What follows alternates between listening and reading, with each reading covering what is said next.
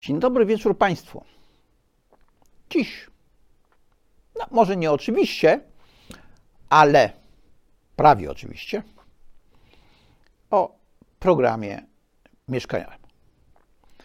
Programie mieszkaniowym, który zatytułowałbym Mieszkanie towarem, ewentualnie usługą. Na czym polega różnica, zaraz wytłumaczę. Dzień dobry wieczór. Tu Gwiazdowski mówi. Robert Gwiazdowski. A mówi Interi. Zapraszam do swojego podcastu. Zacząć muszę jednak od przypomnienia pewnej historyjki, o której kiedyś już opowiadałem. Otóż 150 lat temu amerykańscy socjaliści, którzy się wstydzili swojego socjalizmu, nazwali się liberałami. Znaczy, ukradli liberałom nazwę liberalizm. No bo libertas, liberty, to brzmi dumnie i ładnie. Dlatego chcieli mieć ładną nazwę. A liberałów przechścili na konserwatystów. No co prawda musieli dodać jeszcze przymiotnik indywidualistyczny, bo już jacyś konserwatyści, tacy prawdziwi w Ameryce byli, ale dali sobie z tym radę. W Polsce po 1989 roku nazwę liberalizm zawłaszczył sobie Kongres Liberalno-Demokratyczny. Po latach jednak się okazało, jak to powiedział Donald Tusk w wywiadzie z Jerzym Paszyńskim z tygodnika Polityka, że tak w skrytości ducha to on całe życie był jednak socjaldemokratą.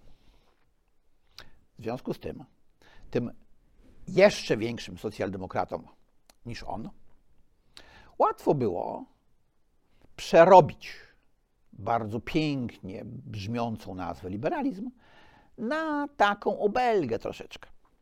Pojawiły się określenia libek, neolibek jako określenia pejoratywne.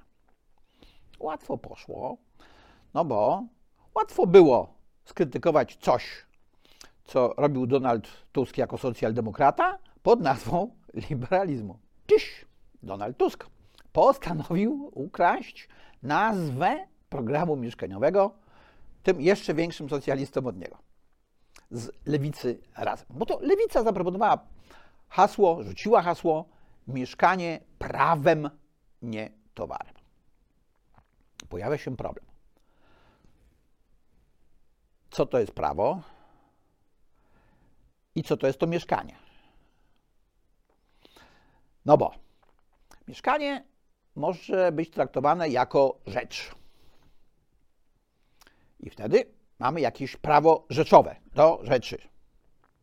Ale mieszkanie może to być potraktowane jako czasownik. Mieszkać.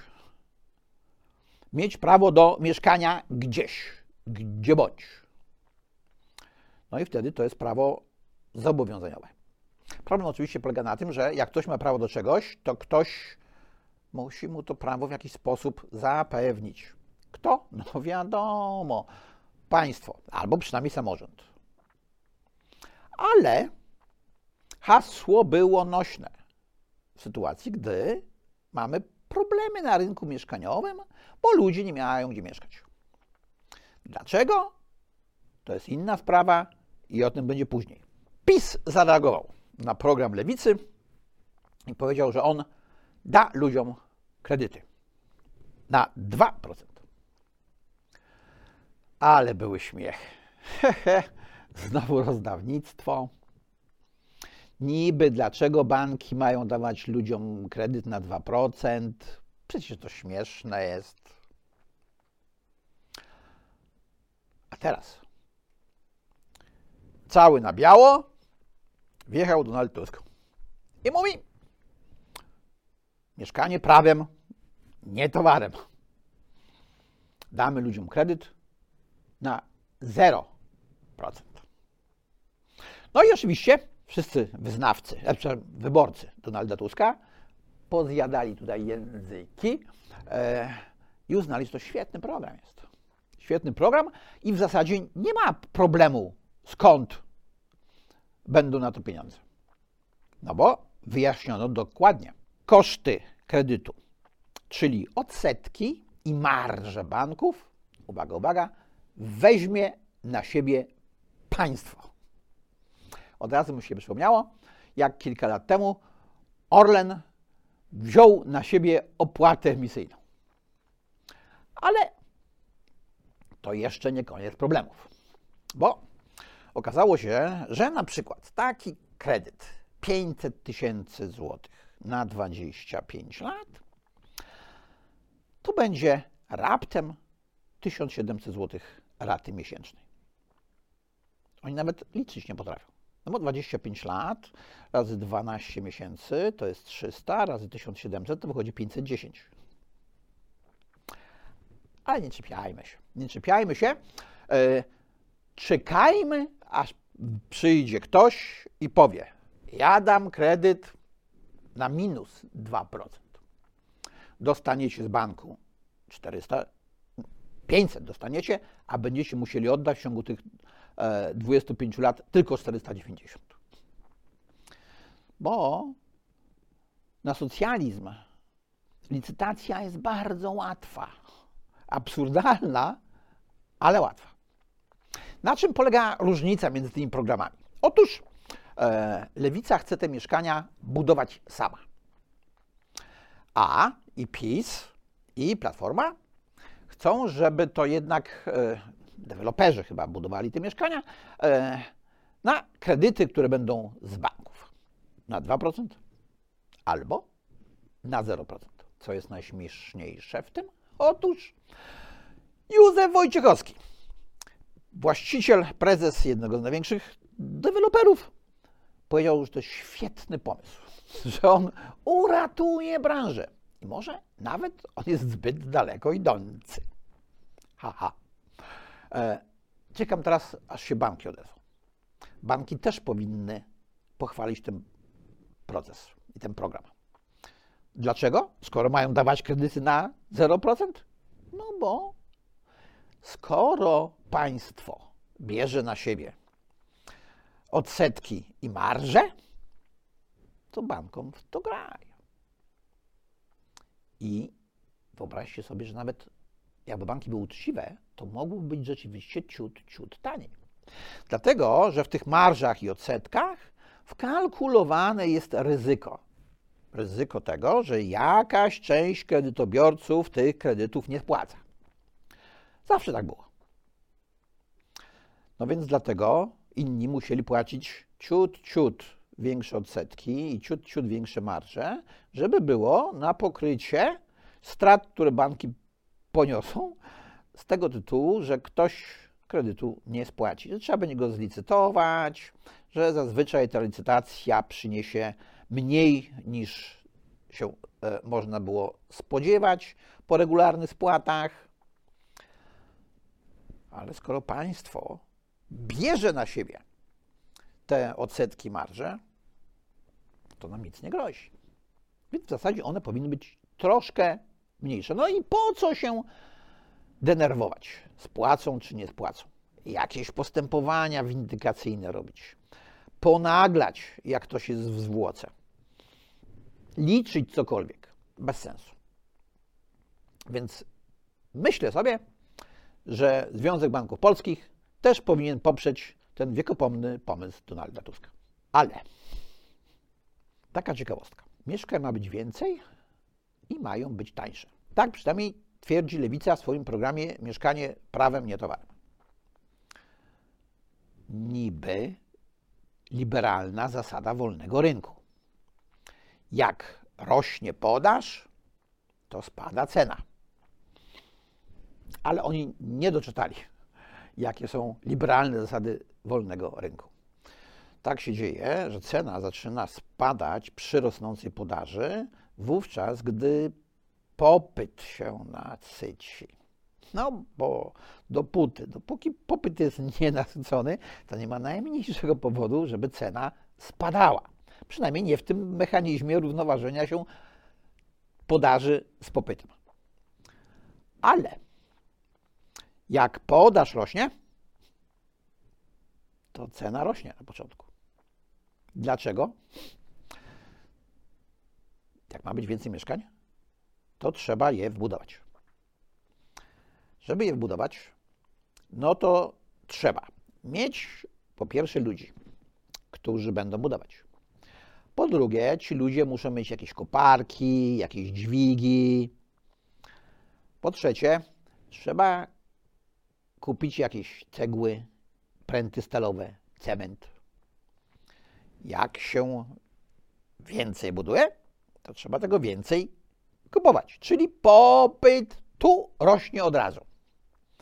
No jak tu popyt rośnie od razu, to do dostawcy prętów stalowych, cegieł, cementu podwyższą cenę. Tak jak to zrobili, tak mniej więcej w roku 2006-2005 nawet już, gdy ceny materiałów budowlanych oszalały. Tak jak to zrobili w roku 2015, 16, 17 jeszcze i 18, kiedy ceny materiałów budowlanych i robocizny oszalały. Więc sorry, nie będzie taniej. No bo dlaczego jakaś firma budowlana ma budować dla jakiejś gminy mieszkania komunalne taniej, skoro na jej robotę jest popyt, również wśród deweloperów prywatnych, bo przecież oni nie przestaną budować. Dlatego, że gminy nie wybudują w pierwszym roku, drugim czy nawet dziesiątym tylu mieszkań, żeby zaspokoić cały popyt. Deweloperzy też będą budowali i też będą płacili firmom budowlanym, żeby im budowali. Nie da się. Nie da się. Socjalizm to jest naprawdę wspaniały ustrój. Ma jedną zasadniczą wadę. Jest sprzeczny z naturą człowieka. Ludzie działają wtedy, jak mają z tego jakiś zysk. No, co prawda są e, altruiści, którzy działają dla dobra innych. Najwięcej tych altruistów jest wśród polityków. Czy ktoś widział polityka, który by powiedział, że on coś zrobi dla siebie? No, nie ma takich. Wszyscy wszystko robią dla nas, ale nie tylko politycy. No bo różni analitycy postępują podobnie.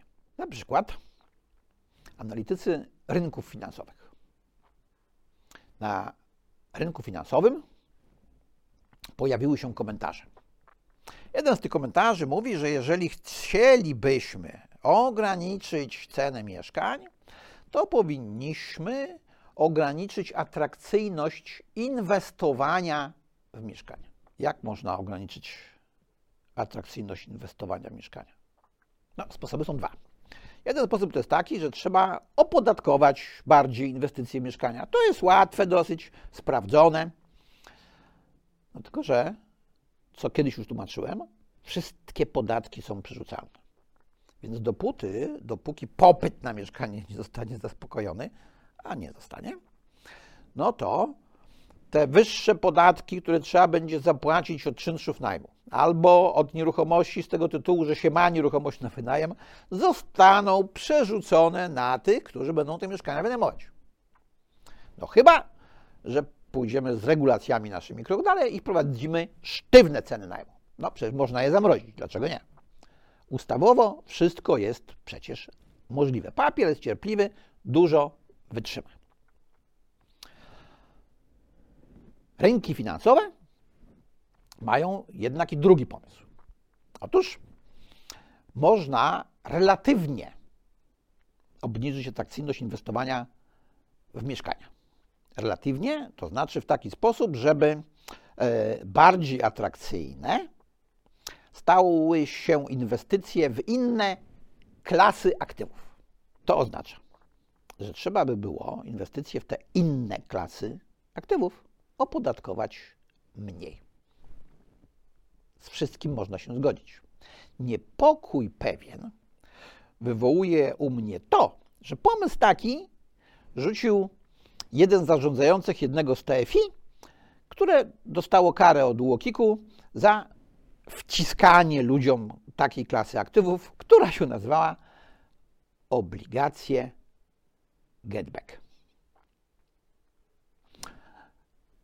Lepiej inwestować w nieruchomości, bo coś konkretnego. No, można wyobrazić sobie taki instrument finansowy pod tytułem rate, e, który pozwalałby inwestować w nieruchomości również ludziom, którzy nie mają pieniędzy na kupienie całej nieruchomości.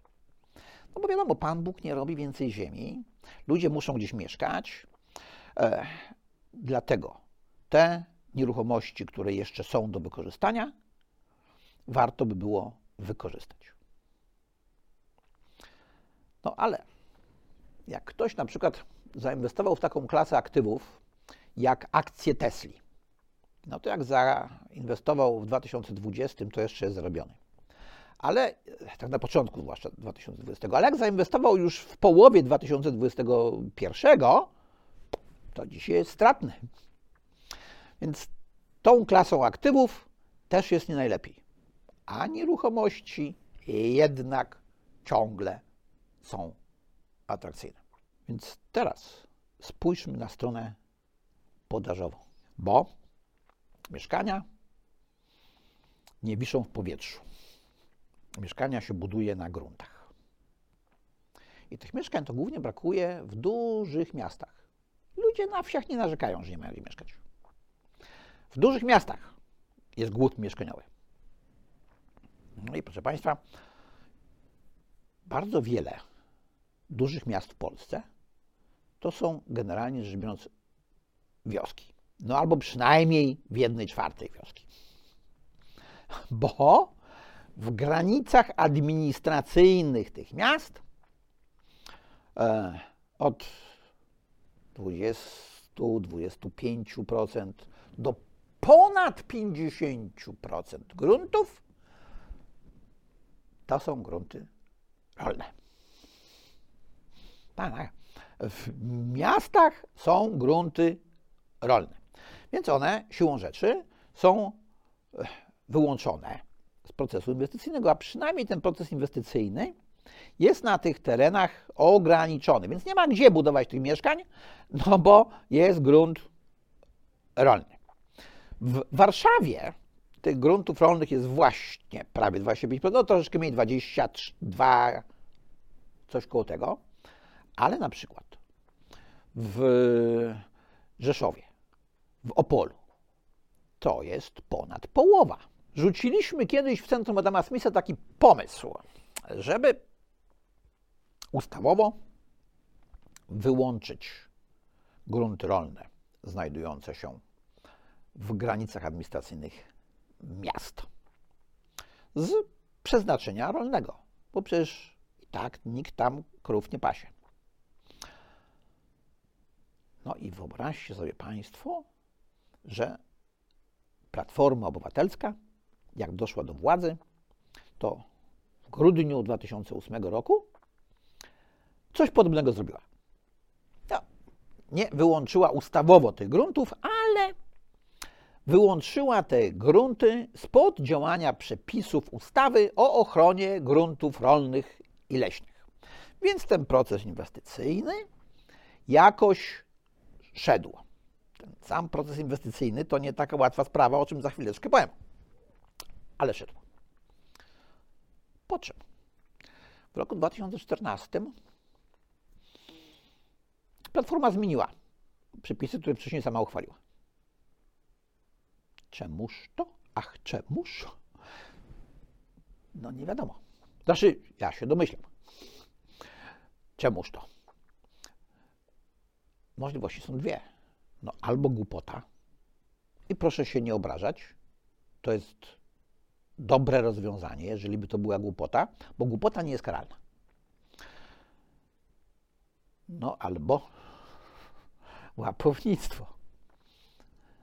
Bo jak łatwo było odrolnić działkę rolną w granicach administracyjnych dużego miasta, to mniej to kosztowało. Umówmy się. Dosyć proste. I ciekawostka, proszę Państwa. Jak Platforma w 2014 roku zmieniała te przepisy, to grupa posłów PiS protestowała.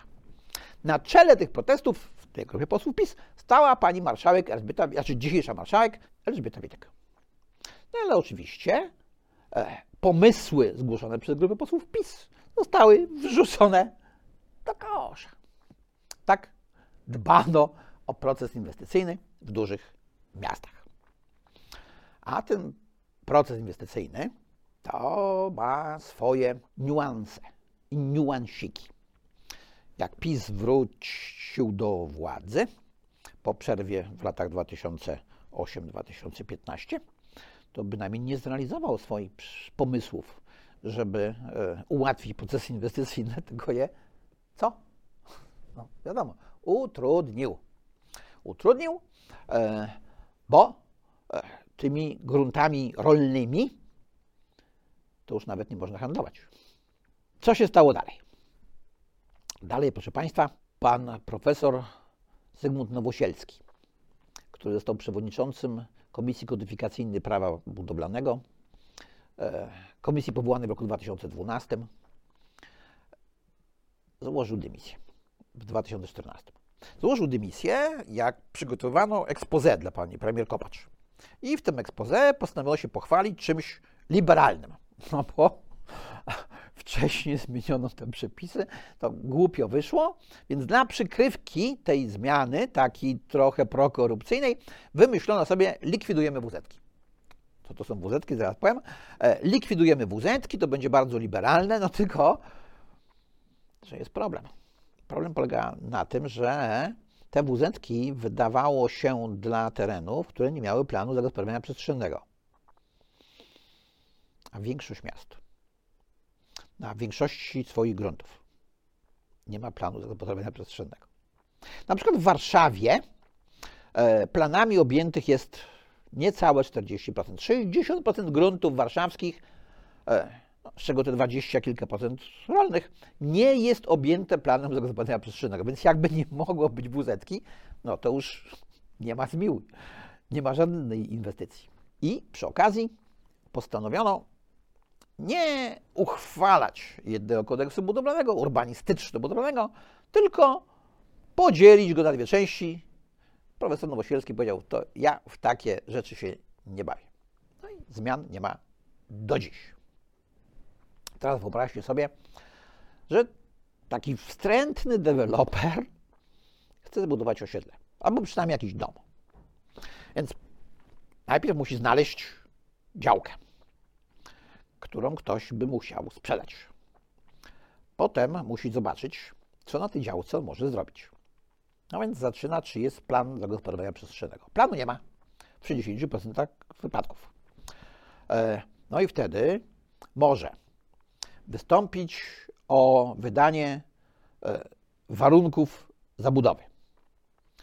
To jest taka decyzja administracyjna, która generalnie określa, co tam na tej działce można by było zbudować. Nieszczęście pojawia się wówczas, gdy gmina przystępuje do sporządzenia miejscowego planu zagospodarowania przestrzennego. Bo jak go nie ma, to go nie ma, można wydać wuzetkę. Ale jak gmina zaczyna uchwalać plan, to już w większości przypadków WZ nie wydają. No a dotyczy to w Warszawie 60% terenów. Generalnie rzecz biorąc, w większości miast polskich ponad połowę. No i jak nie wydają WZ, to nie wydają WZ i czekamy za 3 lata. Ale to nie jest najgorsze. Bo najgorsze to, proszę Państwa, to, gdy plan jest albo gdy go nie ma, wydana została WZ. Ale na podstawie takiej WZ przygotowuje się projekt. Wydaje się dużo na przygotowanie takiego projektu i idzie się po pozwolenie na budowę.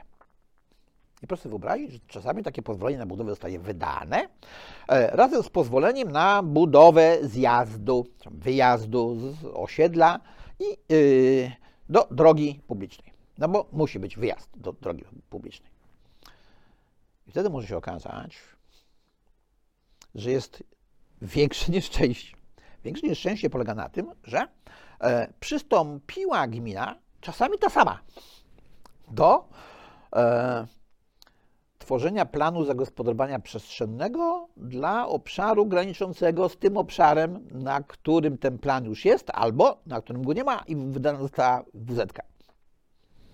No i wtedy dochodzi do takich na przykład kwiatków, jak to, że inwestor ma pozwolenie na budowę prawomocne, e, decyzję na budowę zjazdu, ale inżynier ruchu mówi mu gest Kozakiewicza, niestety, bo trwają prace nad miejscowym planem zagospodarowania przestrzennego dla obszaru graniczącego i oni tam wpisali na tym pierwszym etapie, że na tej drodze, co to do niej ma być ten zjazd, będzie deptak. E, takie rzeczy się, proszę Państwa, dzieją. I one się dzieją nagminnie, one się dzieją ciągle i to wszystko jest główną przeszkodą w rozwoju budownictwa jakiegokolwiek w dużych miastach. Ale to dalej nie koniec problemów. No bo inwestor musi jakąś sieć czasami położyć. No i żeby położyć tę sieć, no to on musi wziąć pod uwagę, co tam na tej działce jest zakopane. Bo działka jest niby już jego, on może na nie budować, ale tam leżą różne rury. Różne rury. Yy, ciepłownicze, gazownicze, yy, elektryczne, które jego własnością nie są. No i on nie może sobie przenieść gdzie indziej. Nie, nie. To może zrobić tylko właściciel tych różnych sieci. No a taki właściciel tych różnych sieci, co to ma monopol, to on tak niechętnie, niechętnie. E, ile to udręki jest z różnymi uzgodnieniami? Bo to oni muszą dokonać tej przekładki tych swoich sieci, żeby ten inwestor mógł zrobić te swoje. To wszystko trwa miesiącami. Więc już nawet jak dadzą ludziom kredyt na 0%, albo nawet na 2%, albo gdy sami zaczną budować, to to wszystko się nie zmieni. To wszystko nie zniknie. Te wszystkie absurdalne przepisy w dalszym ciągu będą obowiązywały, no chyba, że je zmienią. Ale skoro historia pokazuje, że oni te przepisy tylko zaostrzali e, i robili je coraz głupsze, nie wiem dlaczego teraz miałoby stać się inaczej, jak za dotknięciem czarodziejskiej różdżki. Jakoś moja wiara w cuda jest ograniczona. I to mocno. Zwłaszcza jeśli chodzi o działania różnego rodzaju urzędników i aktywistów. Bo najlepszym czynnikiem aktywizującym ludzi do czegokolwiek jest chciwość. Chciwość. Dziś ta najbardziej radykalna lewica krytykuje chciwość deweloperów. No ale oni przynajmniej coś budują. Więc wyobraźcie sobie Państwo, że chcą im tego zakazać. Wspomniany już Józef Wojciechowski ma problem z 150 swoimi mieszkaniami, e, nie chcą mu ich odebrać, bo one nie spełniają jakichś standardów, mimo że stoją ludzie w kolejce, żeby je kupić. Znaczy, e, on je zbudował, ludzie chcą je kupić, a urzędnik mówi, nie, to się nie nadaje do mieszkania. Znaczy, urzędnik wie lepiej, w czym ludzie powinni mieszkać, w czym mogą chcieć mieszkać od tych ludzi. Oczywiście fajnie by było, gdyby te mieszkania miały lepsze standardy, były większe i żeby nie było tej tak zwanej pato-deweloperki. Pato-deweloperka polega głównie na tym, że okna ludziom wchodzą w okno.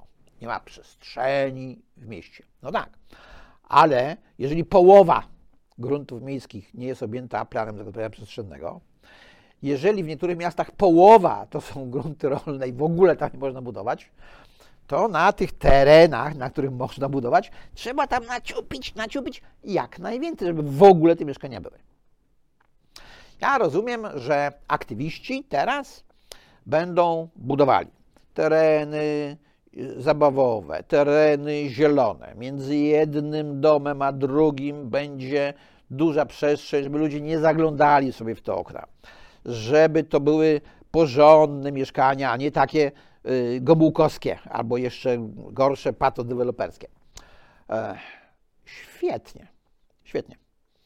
Tylko Kiedy? I jak? Na podstawie tych obowiązujących przepisów. Tego się nie da. E, Stawiam dolary przeciwko orzechom, że się tego nie da w taki sposób, w jaki oni to zrobić planują. Najprostszym rozwiązaniem jest poprosić pana profesora Nowosielskiego, żeby on jednak ten kodeks szybko napisał. Szybko go uchwalić, e, przywrócić grunty rolne w granicach administracyjnych miast do użytku budowlanego i to szybko, zmusić monopolistów od e, przyłączy do tego, żeby wydawały decyzje o przyłączach zdecydowanie szybciej niż dzieje się to teraz. I to jest podstawa, absolutnie pierwotny punkt wyjścia, bo pieniędzy na rynku, proszę Państwa, jest w brud. Amerykański bank centralny, brytyjski, europejski, szwajcarski wydrukowały pierdyliony dolarów, euro, funtów, franków w okresie pandemii i wcześniej, po kryzysie Lehman Brothers, po upadku Lehman Brothers. Nie ma problemu z pieniędzmi. Zwłaszcza, że one odpływają z rynku akcji. No bo ileż to można wycenić akcje Tesli albo Apple'a. Tak? One się znajdą, bo, powtórzę, Pan Bóg nie robi więcej ziemi, a ludzie chcą mieć gdzie mieszkać. Na dzisiaj to tyle. Dziękuję bardzo za uwagę. A w przyszłym tygodniu powiem o czymś, o czym chciałbym powiedzieć już, ale nie ma na to czasu. Mianowicie o śmieciach. W dużych miastach głównie. Dziękuję. Na dziś to już by było na tyle. Dziękuję bardzo i zapraszam na następny odcinek.